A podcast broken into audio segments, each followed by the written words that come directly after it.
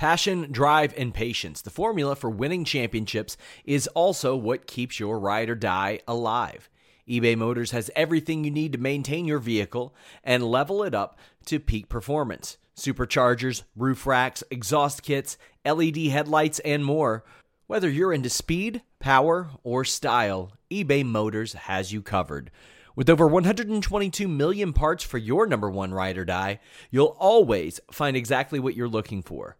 And with eBay Guaranteed Fit, your part is guaranteed to fit your ride every time or your money back. Because with eBay Motors, you're burning rubber, not cash. With all the parts you'll need at the prices you want, it's easy to make your car the MVP and bring home huge wins. Keep your ride or die alive at ebaymotors.com. Eligible items only, exclusions apply. Save big on your Memorial Day barbecue, all in the Kroger app. Get three pound rolls of juicy 80% lean ground beef for $3.49 a pound with a digital coupon. Then get select varieties of flavorful Powerade, Body Armor Super Drink, or Arizona tea for 77 cents each, all with your card. Shop these deals at your local Kroger today, or tap the screen now to download the Kroger app to save big today. Kroger, fresh for everyone. Prices and product availability subject to change. Restrictions apply. See site for details. Hello, welcome everyone to The Distraction here on Fightful.com. It is Thursday. I am Jeremy Lambert, joined, as always, by the dressed down Joe Holbert. Not no popped collar today, Joe, just back in black. We're talking about wrestling, right? So I didn't want to, you know, feels like the wrong time to be dressing up for professional wrestling broadcast. But yeah, we are here. Uh, we are going to talk about wrestling, I'm told, Jeremy. So I'm very excited, as you can tell here by my opening statement. You know what, actually, I will say, just in case anyone thinks this is going to be overly negative, after Monday, I think me and you expected this to be a much harder show than it will prove to be. I thought last night kind of allowed us a little bit more, a little bit more leeway as far as what we talk about here. Because on Monday, Jeremy, I think we both hit a wall. Is that fair to say? I had a mental breakdown in your mentions or in your DMs on Monday to where Yeah.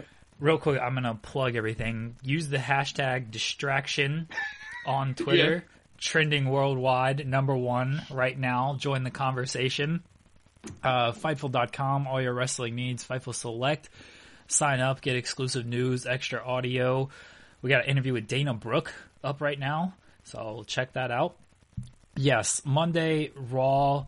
It was the longest show of all time, and I was I was messaging you topics to, for what we could talk about on Thursday because a couple things were fresh in my mind. And like right as I'm messaging you topics, I think it was the the tag team match where Ricochet and Alexander had lost. And this is actually going to be a topic today. Uh, but they had lost. I'm just like, d- do tag teams even matter?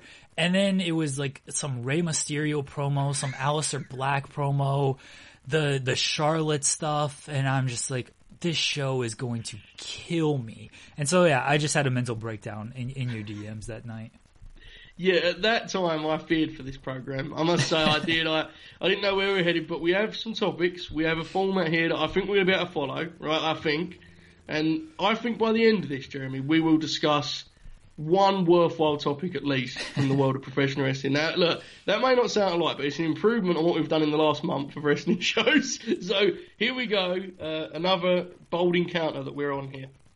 AEW and NXT were fortunately good, at least not terrible, like Raw. So it did lift the spirits a little bit after last night. Yeah, the troops were down on Monday. the troops, the troops were down, hit the wall. Um, I was lucky because I watched with the with the power of the fast forward button, which helped me a lot. I always feel for you doing the actual watching the program live. Don't know how guys do that. If you do it, just absolute love to you. You're braver than me, but that you know that is what it is, right? It's your decision, Jeremy. I mean, kind of forced on you. It's kind of forced on you. I'm not gonna lie, but it is nonetheless your decision. It's not even like watching live. It's watching and like trying to keep up. Like AEW had a ton of stuff last night. Like I think I did stories on all the stuff that was, you know, that they booked for next week. They booked like three double or nothing matches, the Moxley Brodie stuff. Jake Roberts and his snake was a thing I had to write about. Uh, Matt Hardy's in ring debut was something like I did like five stories from the AEW show last night. And so it's like not even just watching the show live, it's watching it and writing the stories and just trying to keep up with everything. But I'd much rather just be busier like that than Raw where it's like, when is the show going to end? Nothing on the show matters. I'm pretty sure you just said that your main issue with Raw is that you actually have to watch the show, and I absolutely, I love that as a critique. I must say, I really do like that a lot. That's pretty much where it's at. Like I'm fine. Like I don't mind working. I think if anybody listens to this podcast or knows, like I would, like I work during these shows most of the time anyway. Like I have so much stuff that's just left over and whatnot that hey, I know I got to be in the office for three hours during Raw. I'm going to do my leftover stuff and try to get work done like working is not an issue. Yes, actually watching these shows is not fun most of the time. Wow, what an indictment that really is, right? You'd rather be just working through your quotes than staring up at the screen and watching Shane Thorne beat up Cedric Alexander. I love it. Right. Uh, Thursday we talk wrestling. Tuesday we review movies starring wrestlers. This past week we reviewed Stuber, starring award-winning actor. I don't think he's won any awards, but should be award-winning actor Batista. Uh, next week we're going to review No Holds Barred, starring Hulk Hogan. That was a pick by Joseph. Saturday, we have part three of our WWE TEW series draft. It is the big one with the picks beyond and high level trade negotiations are part three Saturday for the TEW series. Next week will be the beginning of our playthrough on TEW. We're gonna get that recorded here shortly and uh, have that for everybody next week. But Thursdays is our wrestling day. This is when we actually have to talk about the stuff we watch and not the actual fun stuff. Do it, yeah. making everyone want to tune into this show right now. Oh, geez, these guys are going to talk wrestling. This sounds exciting. Yeah, this is definitely our highlight of the week. You can tell by just how high energy we are. We're really motivated to discuss this. But in fairness, we do have some stuff, right? This, this week we have some stuff. You will see this now in the coming minutes, and I I have some hot takes. I think, and if I don't, I'm going to invent them like I did with the Batista one. Uh, we put five minutes on the clock. We always go over time. Sometimes we stay on topic. Most of the time we don't. Let's get to it, Joseph. We're going to start with the, I don't know if it's the biggest story of the week, but it was a big story and it's uh, kind of an all encompassing thing. The Revival re- were released last month. They did their uh, big Talk Is Jericho interview, which is where everyone goes after they get released by WWE. They immediately hit up Chris Jericho and be like, let's let's get this on the schedule, buddy. I know it's part of the deal. I think it's in like the WWE release contract that like you have to do this. I, I think Jericho and WWE actually worked together on this. Um, but they they did their Talk Is Jericho interview, said a lot of things that I think a lot of people already knew on their unhappiness with they want the tag team division pushed, how much they were offered, the comedy gimmick, where I'm sure people saw the leaked photos. They talked about that.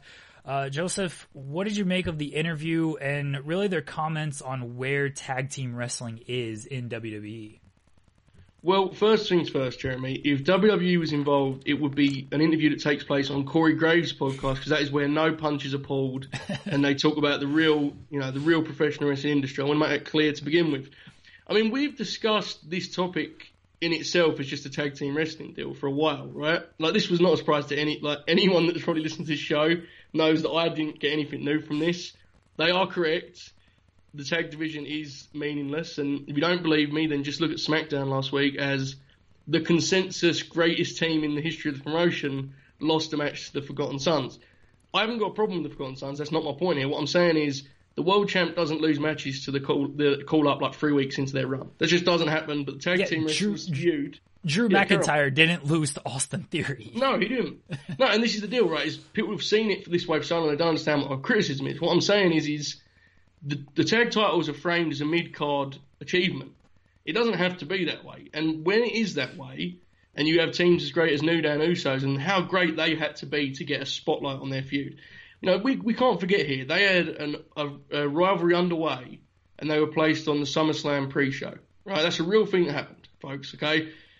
if they're in that position, the revival needs a certain things to get over. And when I say over, I mean over with the general WWE fan. Now, their best traits are if you give them a long tag team match, they're probably the best in the world at that. They are incredible at it. The details, the layers they put in it. I see they use layers there unironically, Jeremy. Did you see that? That was impressive. They're, they're tremendous, but fit wise, it never worked because they were never going to get those matches. They got 12 minute matches in the middle. They were always trying to make them do kind of entertainment stuff, ha ha, silliness. And this is where you end up. So I wasn't surprised at all with what they said. I agree with all their criticisms, but at the same time, it's just like we have such an amount of evidence for this that I can't be surprised in any way that it didn't work out. I'm just, as a fan, looking forward to what they do next because I think there's a lot of opportunities out there to do good stuff. But I mean, as far as their issues here, like it was exactly what I expected. I can't lie. The timing of their criticisms couldn't have worked out more perfectly no. because we we had Miz and Morrison win the tag titles at the the Saudi show, and like their first defense, they I think they lost to the Usos. It wasn't a it wasn't a title defense; it was a non-title match. Yes. Like their first match as a tag team, uh, being the champions. Like they just lost to the Usos, and then sure they won uh, Elimination Chamber, but then the New Day, their their first tag team match as the champion, non-title match, they just lose to the Forgotten Sons on Raw. You got Ricochet and Cedric. It's like, all right, maybe, you know, hot new tag team. They can do some cool stuff. They, it seems like they're just getting thrown Brendan Vink and, and Shane Thorne and Vink and Thorne just win. And it's like Ricochet and Cedric are three and three as a tag team. Any hopes of them being anything, you've just 50 50 them already and it's not going anywhere. And like, this is what this is what the tag team division is. This is this is what it. And then you had the Street Profits. They lose a non-title match to to the Viking Raiders. And okay, you can t- say the stories like, oh man, they can't beat the Viking Raiders. That's not the story they're telling. The story they're telling is that all these teams are equal and anybody can win at any time. And like that, sure, that's fine. That doesn't get anybody over though. Imagine if everybody in the NFL was just 500. No one would care. No one cares that the the Bulls make the playoffs as an eighth seed in this year. The Bulls aren't making any playoffs; they're terrible. Uh, the Magic, the Magic might make the playoffs if if basketball is still around as an eighth seed, as like a 500 record. No one's gonna be like, "Oh man, this Orlando Magic team." Let me tell you, Aaron Gordon, Evan Fournier, they're gonna cause some real damage. No, they're gonna just get bounced out in the first round. No one cares. Like the tag team division is the the Orlando Magic of WWE. Everyone is just 50-50 and no one cares. Yeah, I mean that's one way to put it. I didn't expect I didn't expect the Aaron Gordon uh, tangent you went on, but I appreciate Aaron it. Aaron Gordon just caught a stray here on this podcast. Yes, I, I, don't true. actually mind Aaron Gordon, but look, he's on a he's on a mediocre team and he's a mediocre player, all things considered. Okay, I'm going to leave you there with that one. I'm not going to continue. There's a whole other road I go down. I'm going to go back to the wrestling side of the street and carry on walking. Okay. Yes, no, you're correct. I the best way to explain it is when Andrade gets pinned in a multi-man tag, you don't, you're not surprised. When he gets pinned in a non-title match, you're not surprised because he's a mid-card champ, and they have just nailed it into your head. He is a champion that is not very important. Okay, remember that, folks. That's the level the tag titles are on. They are not on the level with Becky, Drew, whoever else, you know, the top, the male and female champ. So, yeah, you know, but I, was trying to think of the SmackDown, and the memory sometimes with the SmackDown stuff is not so strong. Braun Strowman, yes. Um, that's the way it is, and it's frustrating for me as someone that loves tag team wrestling, as someone that's seen what these guys can do with a 25 minute slot against a great babyface team. Very frustrating. Um, but I feel like before long, when everything gets back to normal, so whenever that is, I hope that we're going to have a different conversation about this team because I think the conversation will be about okay, where do they rank again in the top teams in the world? Because I think very highly of them. Um, this hasn't sold me on them at all. It's just not every place is for everyone. Everyone fits differently, different spots. So I'm hoping they find somewhere that fits them. WWE was just not it. Very simple. No, with them, I thought the interview it was what I expected. It wasn't. It was very similar to the the Brodie Lee interview where he said like he aired his grievances. You know, he, he gave they gave facts, um, but it wasn't bitter or anything. He didn't like yeah. uh, the Dash and, and Dawson weren't like out here, you know, putting people on blast and being like, well, Vince just is out of touch, doesn't get it, whatever. He they just very clearly said like, you know, we wanted to do this, he wanted to do this. that's his decision. It's his company. I didn't think they were bitter or anything like that. Uh, they did say that like they're going to weigh their options. They they mentioned Impact, ROH, New Japan, AEW. I think we all expect them to end up at AEW at some point. Obviously now who knows where anybody's going to end up. I do think they want to go on that like tag team run of Yeah. hey, let's go to New Japan and do the tag league. Let's go to Impact and do some stuff. Let's go to art. Like I think they want to work with a lot of different people, and then they'll eventually settle into AEW. But I'm with you. I think they want to go out there, remind people we're really, really good at this tag team wrestling stuff, and then go get their stock up even more, and then go to AEW. Yeah, and I'm with you. I mean, obviously, again, we're both assuming that like other shows are up and running in kind of if things work out as they can. I, I actually think they're going to make people wait for the Bucks deal. Like, I'm with you totally. I think they're going to do like a tour. I think you'll see a Briscoes match. You'll see them work um, the North right in Impact. Yeah. New Japan Tag League makes a lot of sense. Yeah, that's a the New Japan fit is very interesting to me because I don't. It isn't a natural one that I can immediately kind of see what that would look like. If that makes sense, they're a very traditional like American wrestling tag team. Um, but that would be interesting, definitely, because their their tag division could do with a spark too, right? They could do some help. So, yeah, a, a Guerrillas of Destiny Revolt match is a very strange mesh and mix, but I guess Tanahashi and Ibushi would probably be a little bit easier. But yeah, no, I think you're going to see him pretty much everywhere until they settle in AEW. Tanahashi and Ibushi against them would Yeah. be amazing. Especially if it was in a US show as well, I think it would be probably better. But Yeah. either way, like it's a, that one's a more natural fit. Yeah, uh, I mean, they mentioned Guerrillas of Destiny, they mentioned the North, they mentioned the Briscoes, like all these teams. They said like, yeah, we want to work these teams, and obviously the the Bucks as well. So I think we're gonna, you know, whenever things return to normal, we're probably gonna get that essentially revival redemption tour of, hey, we're still great at this tag team wrestling stuff, and we're gonna prove it.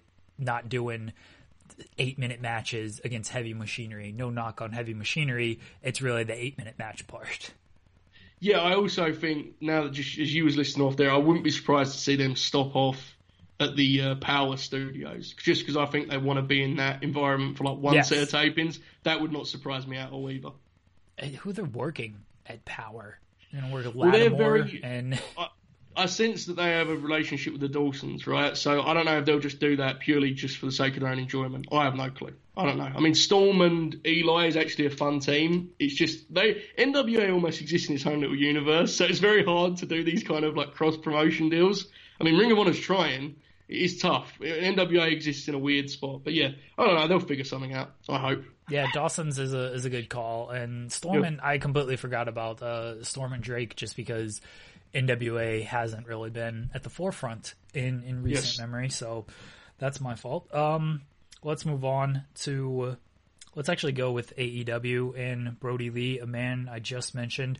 Brodie Lee, he's going to be challenging for the AEW World Title at Double or Nothing against Jon Moxley.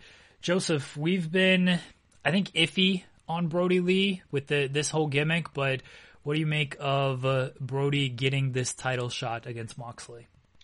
It's weird. I remember when we were talking about like opponents for Moxley at this show before everything happened. Before when we was assuming it was a Vegas show, and I remember saying, you know, depending on what you want to do to Dark Order, he could be the guy.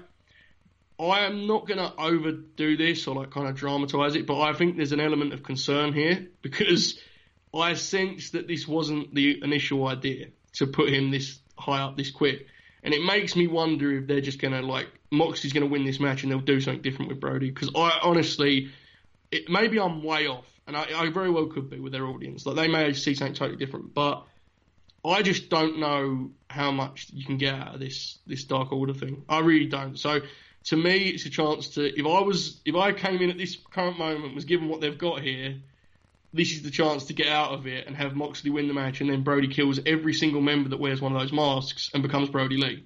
That's me. They may be looking at this as the chance to like coronate the big heel faction and in that case, I have no clue. To me, it's a little bit alarming that they're going this match now because I think it may sense it may suggest an adjustment of some kind. But I mean, it's fine. It's two known guys. Moxley's like one of their absolute top guys, so it's a fine pay per view main event. This pay per view is capped just by default, right? Because of circumstances. It's there's only so big this can be, so it's a fine choice. It makes sense to me. Yeah, I don't. I would imagine this wasn't the original plan. Um, I know it's been report, reported that MJF was the original plan, which makes a lot of sense. MJF was coming off the uh, Cody feud and it was really hot following Revolution. Brodie, the there's two ways of looking at it for me. Like if you pay attention to the rankings and you actually believe AEW sticks with that kind of stuff, apparently you do not pay attention to the rankings at all, Joseph. But look, they put them out there every single we- Wednesday, like it's a real thing, and they mention them on commentary and stuff.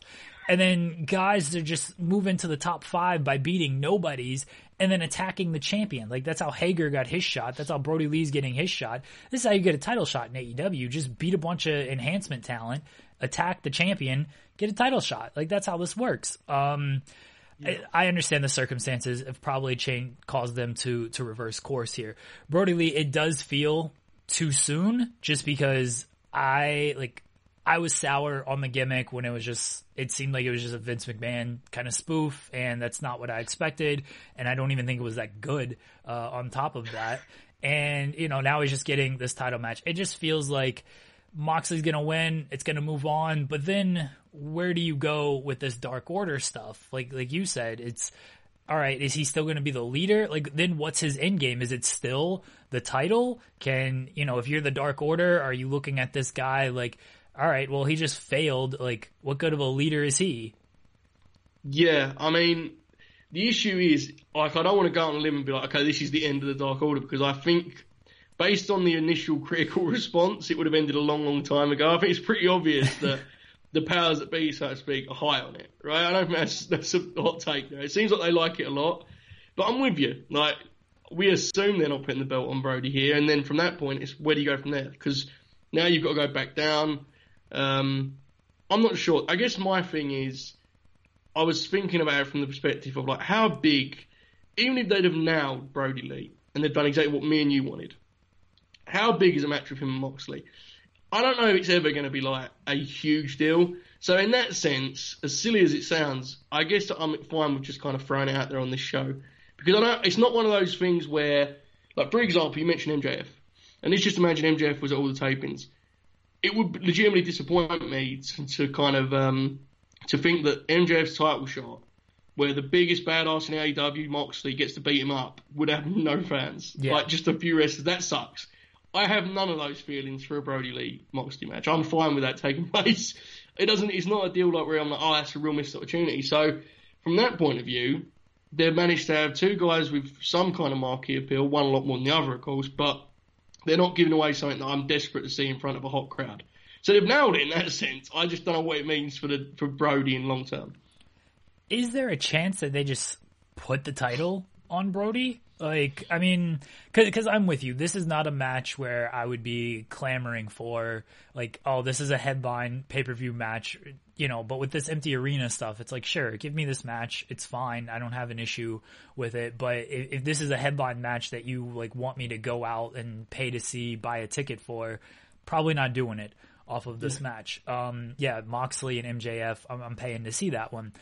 But do you think they put the title on Brodie here as just a we're doing these shows with no audience. We can do a bunch of vignettes with Brodie. It, I think it's easier to have a heel champion with no audience, and especially someone with like Brodie, to where it's not totally crowd reaction based. Like if you put the title on MJF with no audience, probably doesn't work as well. You know, he's gonna rub it in front into everybody in front of nobody. Like Brodie can just kind of get away with being Mister Brodie Lee in front of nobody. Yeah, I'm with you. I just I feel like he's a mile away. I really do, and, I, am very high on him as a talent. I just, I don't know, man. This presentation to me is very prelim. I don't get any kind of my when I watch it. I don't get the feeling it's like a top heel faction at all. And I know that's what it's probably supposed to be with the kind of, oh my god, they're taking over AEW. That's just not what I get from it at all. So to me, the the reason you could put the belt on a Jericho or a Moxley is because they've been absolute like top guys in WWE, right? I mean, not for any fault of his own, Brodie just wasn't that. I feel like you have to do a lot more rebuilding than a couple vignettes of him kind of stake up and shouting at people before you can go, okay, he's our top guy. Because that's what the belt was supposed to mean, in theory, right? And I think even if Moxley, because of circumstances, isn't there, like, you know, it's different the way things worked out, but you can definitely make the argument that Moxley is their top guy. Brodie is just, to me, so far away from that that you have to I think you'd have to be very careful making that move. I, I would be stunned if they did it. I would be very Yeah. surprised. It's just maybe that's what they're thinking dur- during these times because it's tough to actually have a long term plan right now because like you don't want to burn these matches in, in front of nobody. It would feel it would feel like a missed opportunity. Um, to to give away some of this stuff in front of nobody. And I think you could just potentially just do Brodie Lee with, with no audience. You've got more top babyface challengers than you do top heel challengers, and Yep. I don't know if there's like a ton of like big Brodie Lee matches out there. Like if you just do Brodie Lee against Kenny Omega as like a headline match, like I don't and that's a good match. I don't think that's like a super marquee match that you want to really headline a strong pay per view with. No, I'm with you. I, I, the more you're kind of selling it to me, I, I'm starting to because you're right. Like the truth is, if Moxley just wins here, how many more heels can you use to delay the MJF match before we have any kind of semblance of normality? Like it could be a long time, right? And that's I guess the point of what you said about long term wise, no one knows what's going to happen. So, no, I'm with you. I just think it's such a bold move, right? I, I don't know. It's hard for me because I, I I'm I think I'm more critical on the Brodie stuff than most people. It just feels super unnatural, is all I can say for me anyway. Uh, it does, it does, Yeah. but that that's the direction they're going with Brodie Lee. We'll talk more about Double or Nothing as the uh, weeks close in on that pay per view. Let's move on to uh, something else that happened on Wednesday night. The former Killer Kross, Karrion Kross, made his NXT debut. He killed a man, Leon Ruff. Uh, he was there with Scarlett. Super presentation. According to all the reports, they're they're very high on Killer Kross. Joseph, uh, they have high hopes for him. This is a big news scoop that they have high hopes for this guy. What did you think of uh, Kross's debut and the high hopes that WWE has placed upon him to carry the company for the foreseeable future? Well, so you mean to tell me that they debuted a tall, muscular man with a blonde lady, and there was a report the next day that they had high hopes? Well, Yes. I tell you, I I am shaking to my boots, Jeremy, because when I saw the entrance, I was thinking they were introducing it to be kind of a job guy of some kind. So, shocked by this. I want to know your take on the entrance. Okay, so I've seen my timeline initially. I was not watching the show live, but I always am on my timeline, so I know the stuff not to watch. Uh, just a quick secret there for anyone that does shows like this. Um, and I'm I'm going here, and people are getting excited, and everyone's saying, I'm not exaggerating here. There was a lot of takes saying this was the best entrance in wrestling, and I was. I, at that point, I become cautious, right? Because I'm thinking, there's no way this is actually going to be the best entrance in wrestling. I watched it. I was somewhere in the middle, and then I, I realised later there was a lot of takes on the other end saying it was you know over the top and cringe was the word being thrown around a lot. I I want to know what you thought, Jeremy, because outside the lip sync deal for me was a little bit, That was a little, was a little much. Yeah. they they that's where they lost me is the lip sync deal. Uh, I saw people compare it to a Taichi in, New Japan, and I'm I'm not like the uh, Taichi's gimmick is fine. His his actual work I can take or leave. Um, yeah, the that's where they lost me though was the lip sync stuff. I was just like. Just do your entrance. It's, it seems like a cool song. Looks scary, whatever. Do all that. I don't need you like lip syncing this song. It that, that looked corny to me. Yeah, and it also, I mean, I don't. Here's the thing: I think Killer Kross is very good, and I, I totally get why people are looking at him and saying, as much as we mock the high hopes, I can totally see why people are looking at him and saying he has an actual chance of being a guy on the main roster. I get that, hundred percent, but. I can't help but think that this entrance leans even more into the danger of it being a deal where like he's having matches on Raw and the crowd is trying for Scarlett. And like we've seen this stuff happen before to very talented people. I mean Rusev suffered from this for a while, right? And I just think I would be hesitant to emphasise her to that degree. And my camera has just disappeared, hasn't it?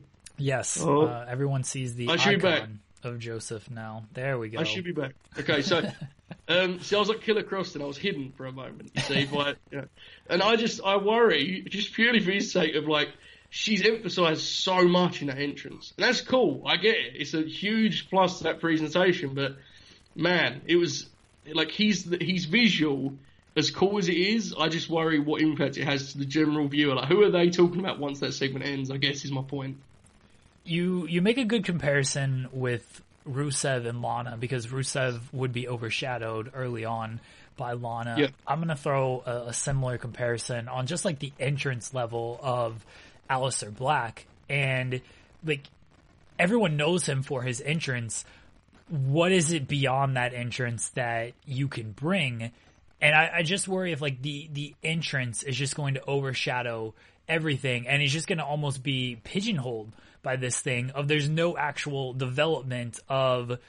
All right, he has a cool entrance. That's all you need to know. Like Aleister Black, you listen to him talk about this gimmick, and it seems like there's a lot of ideas that are actually Yeah. out there that you would never, none of this would come across on television. Like none of it come like he talks about, oh, I'm entering from the black hole and you know, this is a supernatural character and stuff. I'm just like, you have a cool entrance where you're raised from a platform. That's all I know about your character. But everyone goes crazy because of your entrance. Like I think Killer Kross could come into that area and then you throw in Scarlett and it's like, yeah, now you're just gonna be overshadowed by Scarlett as well. And they've got high hopes for him. I'm sure he's gonna. They're gonna. They're gonna do their best to make him a big deal. Um, I like Killer Kross. I think he's a, a good worker. His facials are good. He obviously has the the look and everything. He works well. Um, I. I don't have high hopes for anybody in WWE. I'm just gonna say that. I they can have high hopes for him. I don't have high hopes for anybody in. WWE.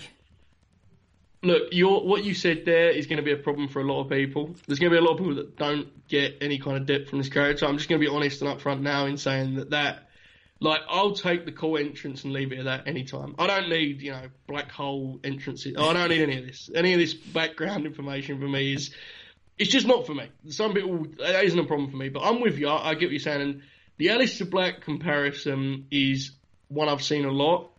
It's a it's a real one, but my concern is I don't know how well that comparison bodes for for Kross, right? Because Aleister Black is um, I know I mean obviously there's flaws there with how they present him and stuff, but I feel like he's a lot more natural as far as the way he carries himself than Kross does right now. Now obviously not fair comparison. He's been in WWE system and done his entrance hundred times, but I just if that link is something that people keep dwelling on, I'm not sure how well it ends for Kross. I guess is my point. Yeah, I'm not sure how well. Even if you, yeah, you you have an echo there.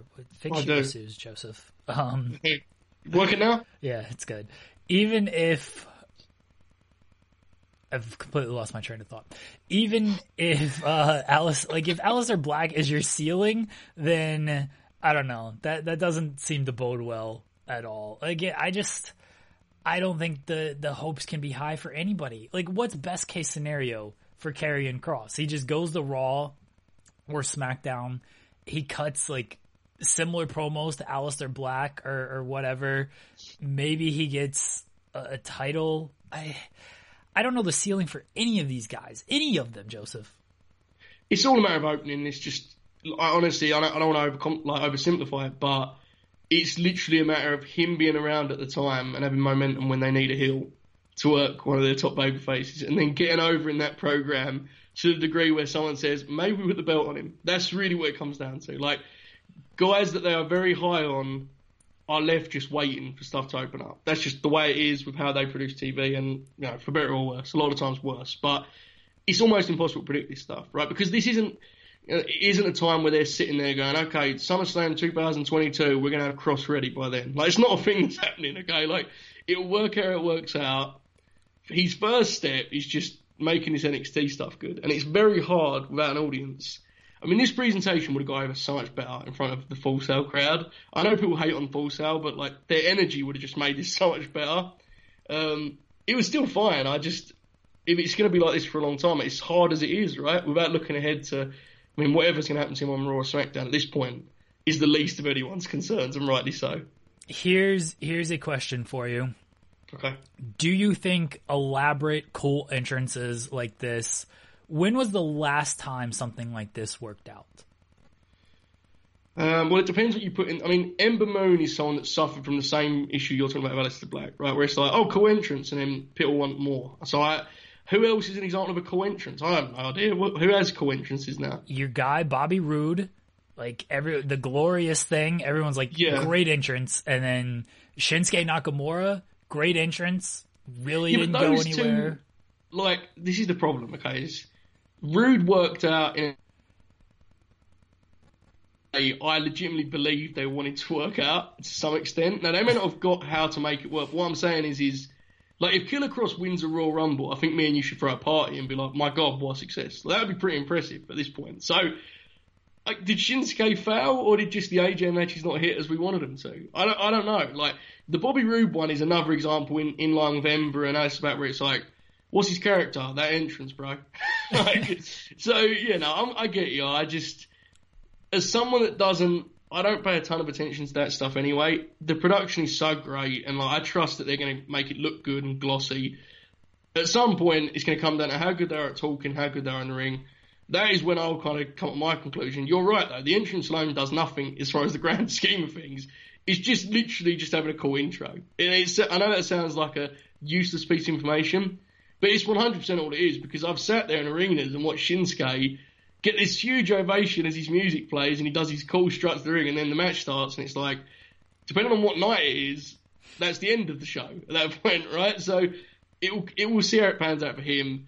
I'm with you though. I mean, that means us discussing this entrance for this long is pointless because in truth, it will mean absolutely nothing, probably for his career in general.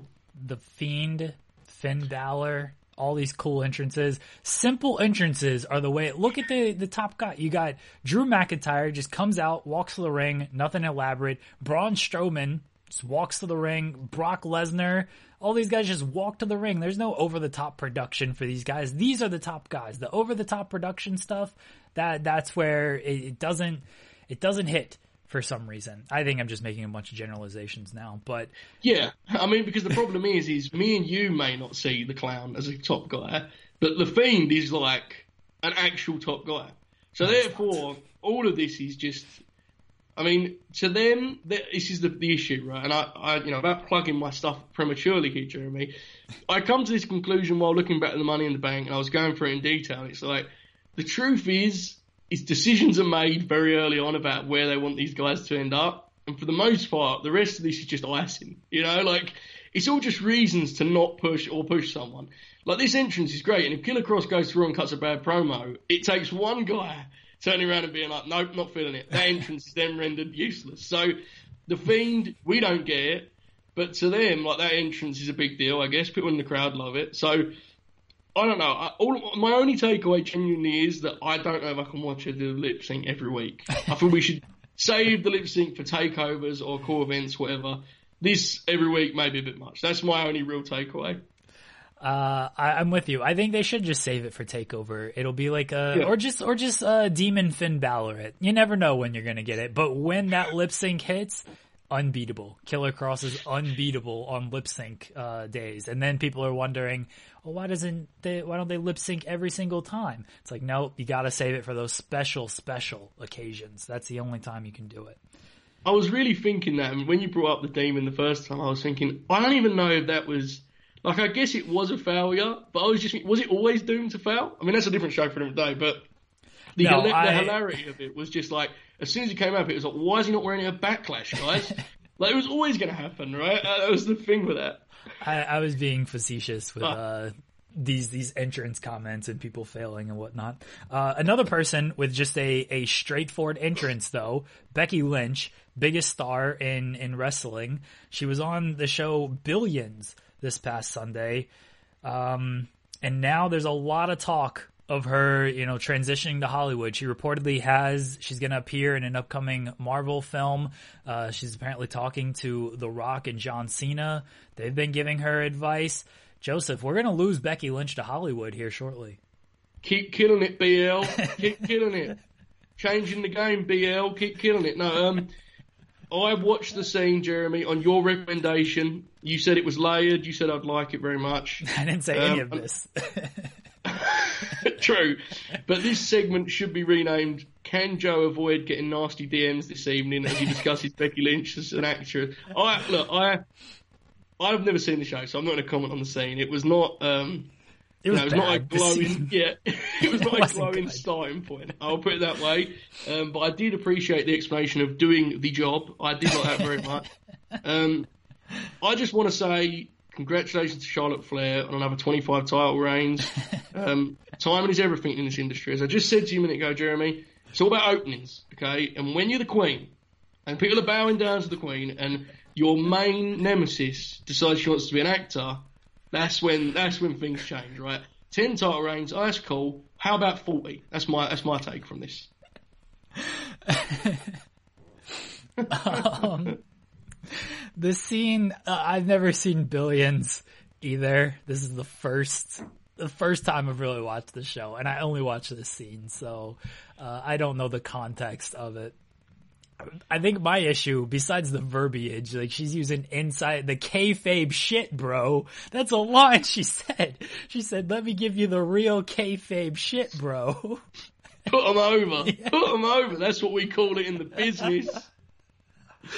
um, I the thing I found funny is like Becky's trying to she's compl- she plays herself. So she's trying to like get into the offices or whatever and like no one realizes who she is. People are just like, it was this crazy redheaded woman sitting out here screaming stuff. Oh god, now she's fighting our boss. Like, what is going on with this stuff? And then she's like, it's, hey, it's me, Becky Lynch from WWE, WWE Superstar.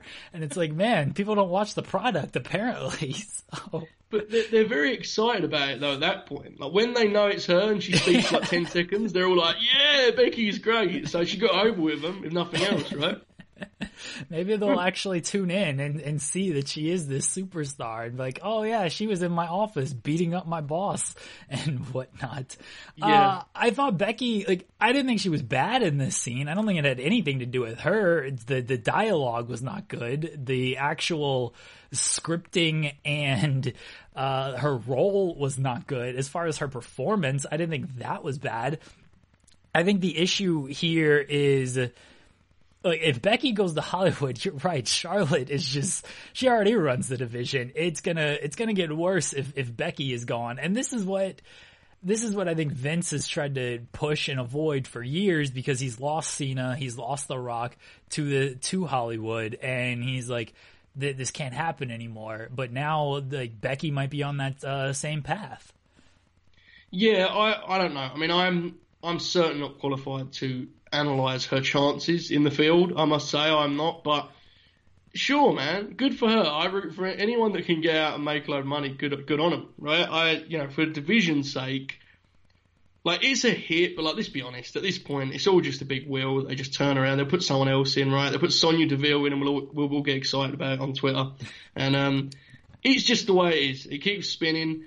As for her performance, I have no comment. Um, I'm just very kind of delighted by the thought of like the, so I don't know who makes this show. I assume they're a big wrestling fan whoever wrote this. Like they were like, man, I am going to impress her so much with my insider talk. well, this is she's going to get here and be like, where did you wrestle? World class. You know what I mean? Like it's just going to be it's going to be electric. I, re- I respect that part.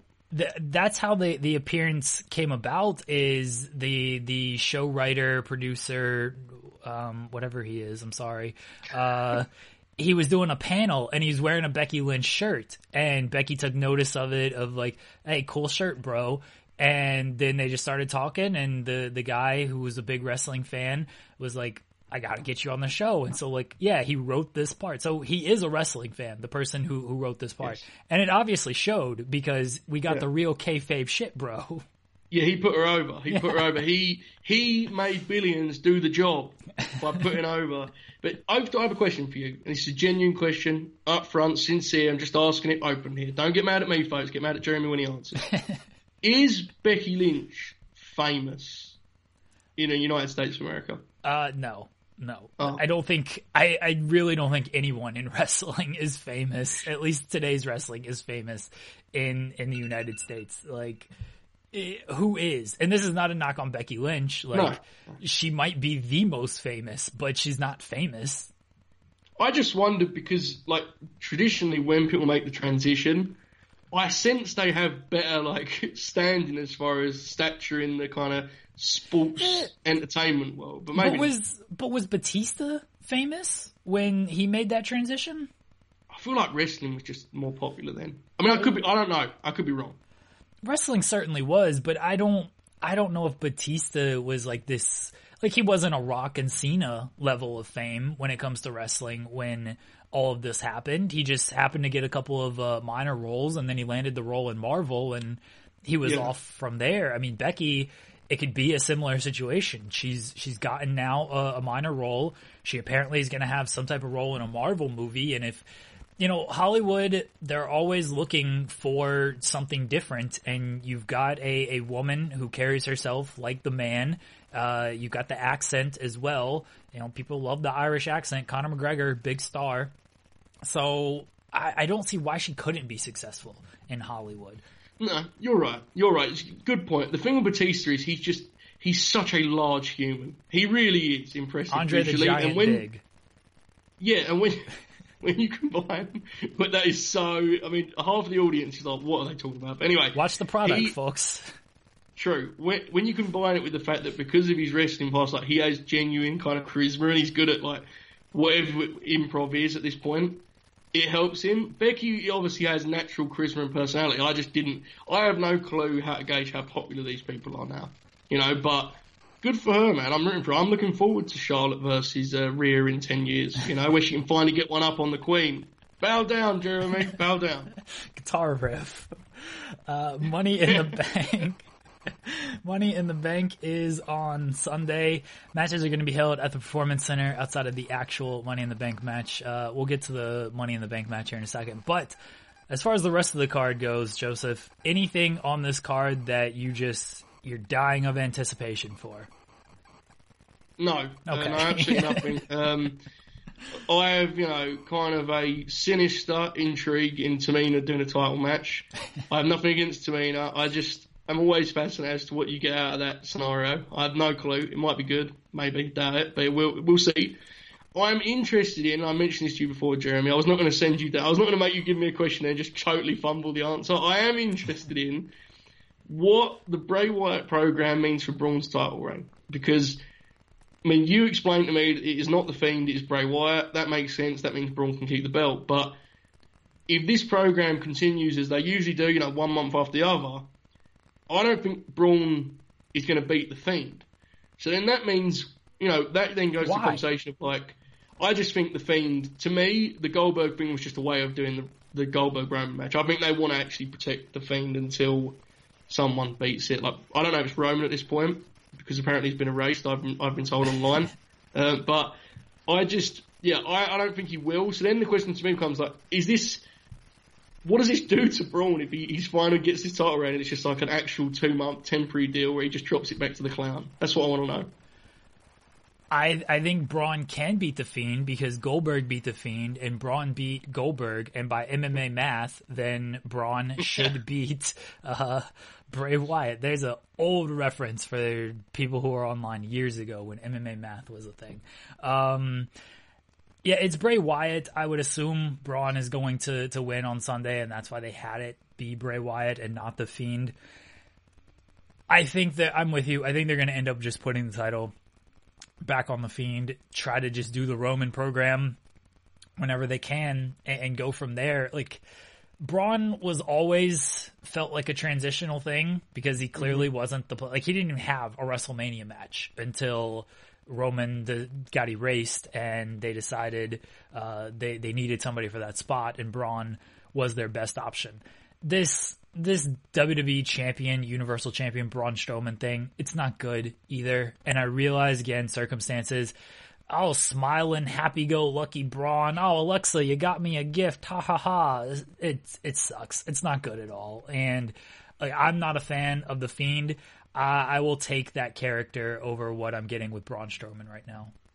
See, I'm, and I've done a whole feature, but it's going to plug my stuff again, Jeremy. I'm just going to promote myself now on the show. I'm just going to, I'm going to give you topics only that promote my articles, okay? Just so you know in future. So, my articles, I am on the opposite side. I feel like at this time, with no in the buildings, like, I feel like they've got to just try with Braun. Just one last try to actually see if he can do this champ deal, because for the longest time I've heard, like, he's an attraction, he's not a champ. You, know, you can't build around him. And I agree with it. My brain tells me that's the truth. But why not actually see now? Because I've seen the Fiend as champ, and to me, it's like it's not an easy sell in itself. It's- I just feel like there's no rush here. But now that you've you've started the Wyatt feud, if you want to protect him, I guess there is a rush because you have to get back on him. But I don't know. I mean, I'm with you about like Braun. They still haven't figured out how to present him. I like the idea of like using the Alexa character is like he's one kind of like weak point. Like she's the person that can calm him down. I think that gives you some fun stuff to do. People probably wouldn't like it nowadays. Like if you used her as like a uh, like his weak point, and I'm with that. I totally understand why. But what I'm saying is, just as a character, I don't want him friendly to everyone. But it would be neat if he had like that one character you could use to get show a different side of him. Him being goofy and smiling all the time is um, probably not the best route. But I guess most of his segments, he's been kind of doing weird like dialogue with Bray, right, or Alexa. So it's too early to judge for me. That's why I just I'm interested to see if they allow him a chance, give him enough rope almost here. You know, like see this see if he does fail. I'd like to find out. But do, does this prove if he passes or fails anything? Like, I, it's so tough to judge. It's the same thing with Drew. Like, and Drew's going to face Rollins on, on Sunday. We we both envision that Drew's probably going to win. We we think it should be a relatively short match. We don't want to see Drew, especially with the way he's been booked since winning. The, I mean, even before winning the title, so it's really the the Royal Rumble. Uh, we don't think Drew sitting in a headlock for five minutes and getting these heat spots is is a good way to continue this run here in his uh, first big major title defense. Um, but you know what my my original point is can can you judge anything as pass fail right now? No, I'm with you. You can't. But I want to see so, for example, you know Drew's been having these Raw main events, and it's like we both know why they're short, and that's fine. But I want to see if Braun is versatile enough to do like the opening promo, closing match deal. Like, is he actually capable of doing it? Because he did it with Shinsuke, which really was just like it was a nothing, right? The Shinsuke match is very short. Like, I don't think Braun's incapable of having good matches at all.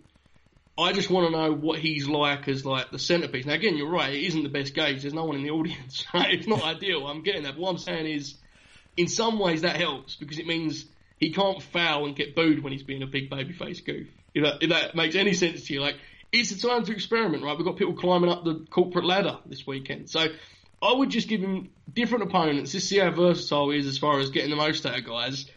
Because SmackDown isn't loaded. But like, here's an example. So they're doing the Sheamus Jeff deal, right? Like, wouldn't it have been fun to just see what he did with Sheamus for a month? Like Sheamus is very, very capable. He's a veteran. He's done.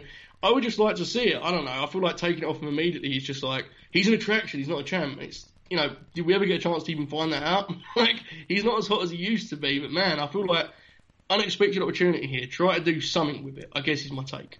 Your point on Alexa and like, I think you you've layered it more than they ever will. Of oh, yes. it would be nice if like that was his weak point. Like this is just a strong man who can destroy anything. Like all right, he beats Bray Wyatt, but then the Fiend gets Alexa. I know there's the theories of Alexa being Sister Abigail and all no, this stuff. No, no, no, no. I'm telling you, honestly, this is honest truth. I promise this now. If that is a thing that happens for more than like a segment, this show is, is finished. Okay, I will not continue. I will not watch professional wrestling if one of my favourite professional wrestlers becomes the ally to the clown. It will not happen. I'll tell you, I, I, will not do it, okay? But I, am aware you was not saying it. I know that, Jeremy. I'm just making it clear to the audience here. We are not doing that. Please continue. Uh, my my point was just like, all right, you use Alexa to get to Braun and like weaken Braun.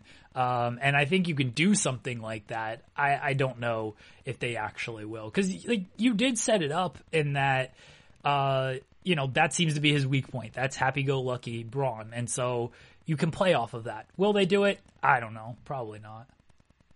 Yeah, and the thing is, you, because of the way that the Bray character works, where there's no parameters, and he's apparently a magician sometimes, like you can do something where she's actually not affected in any way. He doesn't have to kidnap her. He can make Braun think that he's done something to her, right. right kind of deal, right? And he sends him on a wild goose chase. The issue is, it would have worked better if you know when Braun kept saying like he can't get in my head because I know his tricks and all that. It would have worked better if he never actually got in his head. But every time Braun says that, Bray does something like the mask deal was tremendous in that sense, right? Like he sat there and he was like, "Nothing's bothering me. I've seen it all." And he sees his old mask and he's like, "Oh my god, I can't, I can't fathom what's happening here." So, yeah, I don't know. It's just an idea, but it just seems like a fun little element to it. Braun is a weird one for me. I'm not a super big like Braun guy or fan. I just I remember how hot he was at one time, and I still think there's an element to him that's like there's something there. There's there's a there's something there that's bigger than just oh the guy that does the comedy spots at Mania. If we'll ever see it, I have no idea, but I do believe it for some reason. We also have the Money in the Bank matches at Money in the Bank. Climbing the corporate ladder is the uh, tagline for this. They're going to be taking place at WWE HQ, which should be interesting. They're going to be taking place at the same time as well. The men's and women's Money in the Bank match. For the men's side, we have Daniel Bryan, Rey Mysterio, Aleister Black, King Corbin, Otis, and AJ Styles. The women's side is Dana Brooke, Asuka, Nia Jax, Shayna Baszler, Lacey Evans, and Carmella. Joseph, who do you have winning these matches, and what do you make of? I think we, we've discussed them holding it in the corporate offices before, mm-hmm. but now it's going to be at the same time. So, what do you make of this overall thing, and then who do you have winning? I'm totally fine with the same time deal. I think it makes sense because I think it's going to be ready, Jeremy. Cinematic. I think it's going to be cinematic. So I think it makes sense not to do the same film twice on one pay per view. Make it one super film, right? It's like an Avengers movie. Ah, yeah, yeah. there you go. So I, am fine with that. I'm going to be honest. I have produced a lengthy article about this match, Jeremy. Plug. And I have not once considered who's going to win it. So you asked me that, and I was, I was sitting here thinking, I don't know why I expected Jeremy to ask me, but for some reason I hadn't even considered who's going to win it. It comes down to a very simple thing, right? You can use the briefcase as a plot device to get the belt back on a top guy. You're looking at AJ, you're looking at Bryan, you know, and on the female side, you're looking at Asuka, I guess she's former champ, right? Nia, former champ. And it would just be a way to get the belt on them and do another reign with them. The, that's the safe choice. They did it with Alexa a few years ago. They did it um, last year with Brock. Like it's just a, it's basically just a few months of TV time. It's really what it comes down to. That's safe, but it also doesn't help anyone too much. The question becomes if you're going to take a risk, which one of these people do you look at and say, okay, I trust that this briefcase is just going to be their fast track to where they belong, which is the top. Aleister Black is the guy I like most for that. I don't want him holding the briefcase though. I think it totally would like him coming up in the you know the entrance and him standing with a green. I just think it, would, it wouldn't work for me. So then it comes awkward, right? So for me, on that side, I'm looking at an AJ O'Brien. I'm going to say something that people will hate, and I'm, I totally understand why. I'm not saying I want Corbin to win the match. I'm not going to pretend there isn't some good TV to be done with like Corbin trying not to mess it up again. I'm just going to be honest. I think it could be some entertaining stuff there. Do I want him as world champ? No, no. So therefore, that's a pointless idea. AJ and Bryan is who I'm looking at the male side. The females is harder. I don't think they're going to run it back with Carmella. I think um, I, I really think Nia is going to win this and cash in on Becky, and I, I must say it's my absolute least favourite scenario. So I don't know, even know who to go with there. I think Lacey gets too much stick, too much criticism, but I don't want her to win it either. So I don't know if you just go totally out left field and like Dana Brooke, here we go. Like I have no clue what you do on that front. Uh, females, I'm very adamant that it's going to be Lacey Evans, and she is going to cash in after the Sasha and Bayley match, whether that takes place at SummerSlam or Survivor Series or SmackDown or WrestleMania or a live event. Whenever Sasha and Bayley finally takes place, afterwards, Lacey Evans is cashing in. That has been my prediction for weeks. I'm not going to move off of that prediction. Nia Jax would be the other choice. Shayna w- would be a choice as well because it seemed like they wanted to go there with her and then they just mm-hmm. didn't. Um, but the the Shayna thing, I guess it would fit her character of, of blindsiding Becky Lynch. But it seems like Shayna, she doesn't need that. Like she should no. be someone who just steps to Becky and is is just like, yeah, I'm gonna cash this in at this time. Give me my rematch. Let's do this type of thing. Uh, the men's side, I keep coming back to Corbin, and mainly because it's easy television, and they they need as easy as television as they can get right now you have Corbin out there every week with the briefcase. it's an easy thing with with Braun. He's always taunting Braun, whatever. It's something simple to do, and I mean, if nothing else, WWE is is rather simple. So I, am going with Corbin and Lacey. Nia is a good pick on, on, the women's side as well. I guess I have to bring up Asuka. I've seen a lot of people saying Asuka, and I I don't know the reason why. I the reason I didn't mention her is not because I don't want that. If you ask me what I want, I guess that is my choice. I just don't.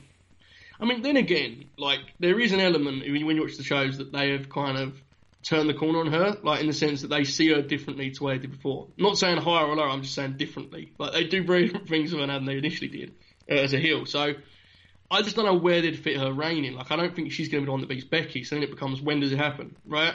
The Shayna deal is um, if she's going to be the one that takes Becky's belt, man, they should have done that at Mania. That was where it had its most impact. Like holding it off to do a briefcase cash in doesn't work. Nia, you could do the cash in for Heat. I'd rather you not. I'm coming back to Lacey here. Um, I I don't know, man. It's tough. So who's the first? So Carmella, Dana, and Lacey are the SmackDown three, correct? Yeah. Is there any legs in doing the Carmella deal and having her turn heel? I'm honestly asking this question. Um, I mean, Carmella's a great heel. I don't know how much, but Bayley's a heel, Sasha's a heel. Like, I, I just don't know how much you're going to to get out of that if you turn Carmella heel off of that. So, now, I mean, I think if a SmackDown, well, they're all baby faces now. So on the SmackDown side in this match, and that's why it seems like, all right, you just have if someone on SmackDown is going to win it, you cash in, you ruin whatever that that moment might be. And I think Lacey's the easiest choice because she has the built-in feud with uh, Sasha and Bayley.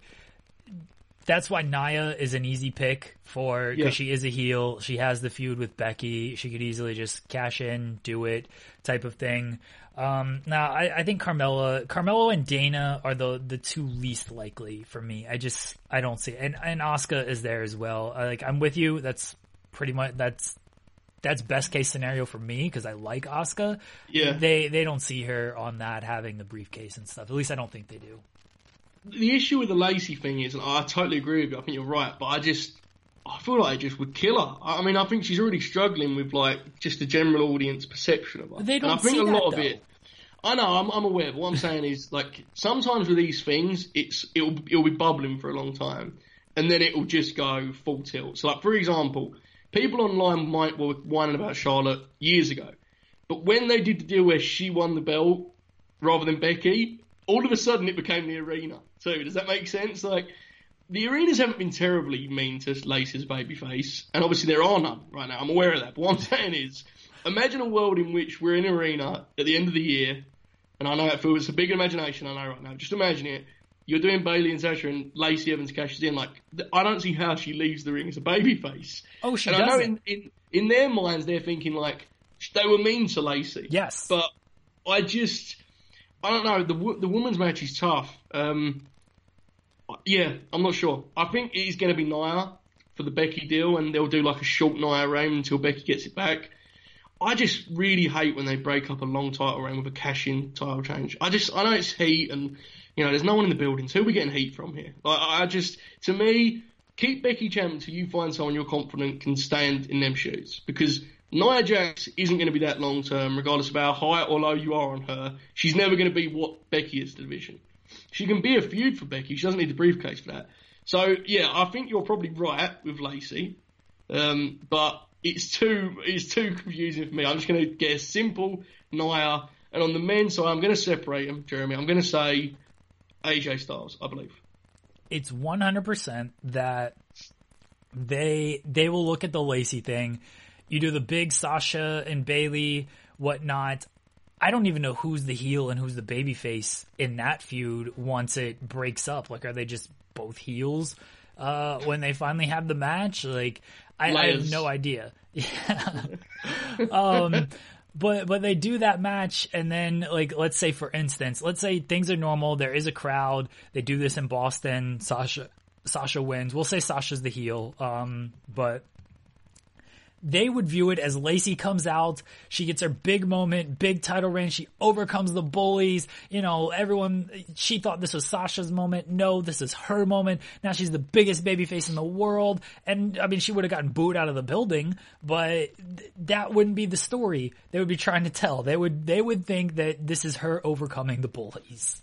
Just one quick thing. Let's not do another one night cash in deal. Like, if you're going to do the briefcase, just do the briefcase and have someone hold the thing. Can- Get some TV out of it. Like, don't just rush it again. Can they do that though? Because this is this is theoretically in Stamford, and the other matches are at the Performance Center. So, Oh, yeah. do you start with a match I actually do want them to do the one night cash in Yeah. now because let's say Corbin wins the briefcase at like match three, Braun and Bray go on last for some reason. Forget it. They go on fourth and then Corbin cashes in. So he flew himself from Stamford to the performance center, uh, during that and then cashed in that same night. So I do want a one night cash in. Okay, that would rule. Now I'm thinking about it though, I feel like I read somewhere and it makes sense. I don't think this needed to be a scoop, but like uh, there's some talk that the, match is going to be like throughout the show. Is there not? Like they're going to Oh. kind of splice it. Um, so I, haven't think the show will end. Oh, okay. I think the idea was that there was talk anyway that like it would start at the headquarters. And then Tom Phillips was like, anyway, welcome back to these empty arena wrestling matches. We'll head back in a while. Like, I think it's going to be a full motion picture, is what I'm saying, Jeremy. I think it's going to go coast to coast here in terms of uh, cinematic matches. So, yeah, I mean, I don't know. That would be awesome, though. That would be tremendous. If then we get afterwards a video package showing them flying across the country, that would be amazing. Uh, I don't want this thing to run throughout the show. I think that would be terrible. Just give me the match, let it be at, like, I don't need this. They're gonna do picture in picture while we're watching, uh, Tamina and Bayley. We're also gonna have picture in picture with the, the money in the bank match. I don't need all that. Just, just let the match air as it's going to air, not this throughout the show nonsense. Alright, so you're Oh, officially with you. going with Nia and AJ. AJ. Yeah. I'm I going am. with, I'm going with Lacey and King Corbin. Well, I mean, your options there are like you're not even feigning any kind of optimism. Like I used AJ as like I used AJ as my shield, you know, because I don't know who's going to tweet this stuff. So I, I used AJ as like, hey guys, Nia might be this, but you got AJ. You're just going full out Corbin and Lacey. Come at me, bro. I like it. I, res- I respect that attitude very much. So The the thing with AJ is I think he's going into the title program regardless because who else Yeah. are they feuding with Drew right now? that see that is one where I'm legit like, even though AJ's not what he was. That bums me out if that takes place, inevitably does take place in front of no fans, because I think that could actually be tremendous. But Yeah, I'm I'm with you. That's the issue with a lot of these, right? The ones that are over in these matches don't need the briefcase to be in the title programs. So then you're left looking at the, the underneath people and you're like, man, I'm not sure you can take that risk with them. So the one thing about Money in the Bank, and it is flawed, definitely, as an idea and just the way they execute it most of the time, it is interesting every year to be like, which way are they going to do this this year? Are they going to go safe or are they going to do something terrible that will definitely backfire on them when they actually cash the big in? So this year could be peak of that, I think. When Dana Brooke cashes it in, we will have it. We'll have a discussion to, to be made there. I, you know what? I'm fine with Dana Brooke winning Yeah. and cashing in. I do something different. Don't give me Lacey and King Corbin or or Nia. Like, give me something different. None Uh, of this stuff matters right now, right? Like, just, like, just do it. Sure, make just make us laugh. Do what you want. Yeah, whatever. Tamina wins the title. Dana cashes in. Do it. Have that big Tamina and Dana Brooke match for Yep. SummerSlam instead of Bayley. Instead of Bayley and Sasha. My God, could you imagine if they did Dana and Tamina instead of Bayley and Sasha? It wouldn't matter. I don't know why if why people would be upset. Like, I'd much rather see Dana and Tamina wrestle on these empty arena shows than Bayley and Sasha. Save that stuff for when it does matter. Well, it, apparently Bayley has like a year plan to drag this thing out to next WrestleMania. So in that case, maybe she's already booked this in. Maybe Tamina and Dana are going to carry us through to the fall, and then they can take it back over and continue their layers that they've already been building. Right? Maybe that's the idea. She seems to have the pencil now, is what I've been told. So good luck to them. that was my hot take. Bayley has the pencil. Ah, poor Bruce. Bruce just got ousted. Uh, Money in the Bank is on Sunday. We will have live coverage of Fightful. Sean will be doing um, the post show podcast as well. Joseph, anything else before we, we wrap things up? Plug the feature. You've plugged everything else during this show as I've thrown topics at you. Uh, this show is just nothing but a vehicle to uh, plug yourself. So when does the feature drop? I have absolutely no idea, Jeremy. I'm not that high up. I'm not an executive in that way. Uh, but you are right. Apparently, I have plugs and things. So, um, you know what? It is what it is, guys. I write like three things a year now. So just allow me to plug them on the week of which they come out. Very stressful times. Very stressful articles. Braun Strowman article, Money in the Bank article about the concept as a whole. In totality, Jeremy, I go back to the start. I trace it through. Lots of horrific time editing. Please Don't even read it. I don't want you to read it. Click it, close it, reply it's good. That's what I'm asking for this time, folks. Bring it to me whenever the thing drops. I have no idea when that is, and that's all I'm asking for. Do I get an executive producer's credit on that article? Because I did give thoughts and opinions on it. You do not, but I will give you some of the money. That's if anyone offers me money for an exclusive look, I will give you a cut. All right, and I'm not going to disclose what that cut is, but there will be a cut. I don't know how much an executive producer actually does, but everybody just wants that title on like movies. Like The Rock is the executive producer of like a million different things, and I don't know how much input he actually has. So I he just says keep killing it with the initials, and they go executive producer. That's all that happens. keep killing it, JH. uh, Fightful.com, all your wrestling MMA. MMA is back this week. If you're excited to watch people punch each other in the face in front of no one, uh, MMA is back this week. We will have coverage of that wrestling as always. Follow Joe on Twitter at Joe Holbert5. You can follow me on Twitter at Jeremy Lambert88. TEW series part three draft this weekend. The actual start of the booking where we have the pencils begins next week. Distraction reviews every Tuesday. We will be back next Thursday to talk more fantastic wrestling. We'll have money in the bank talk. We'll have something will happen, Joe. Something will happen on these shows. I'm sure we'll talk about it. Thanks everybody for listening. We will talk to you on Saturday.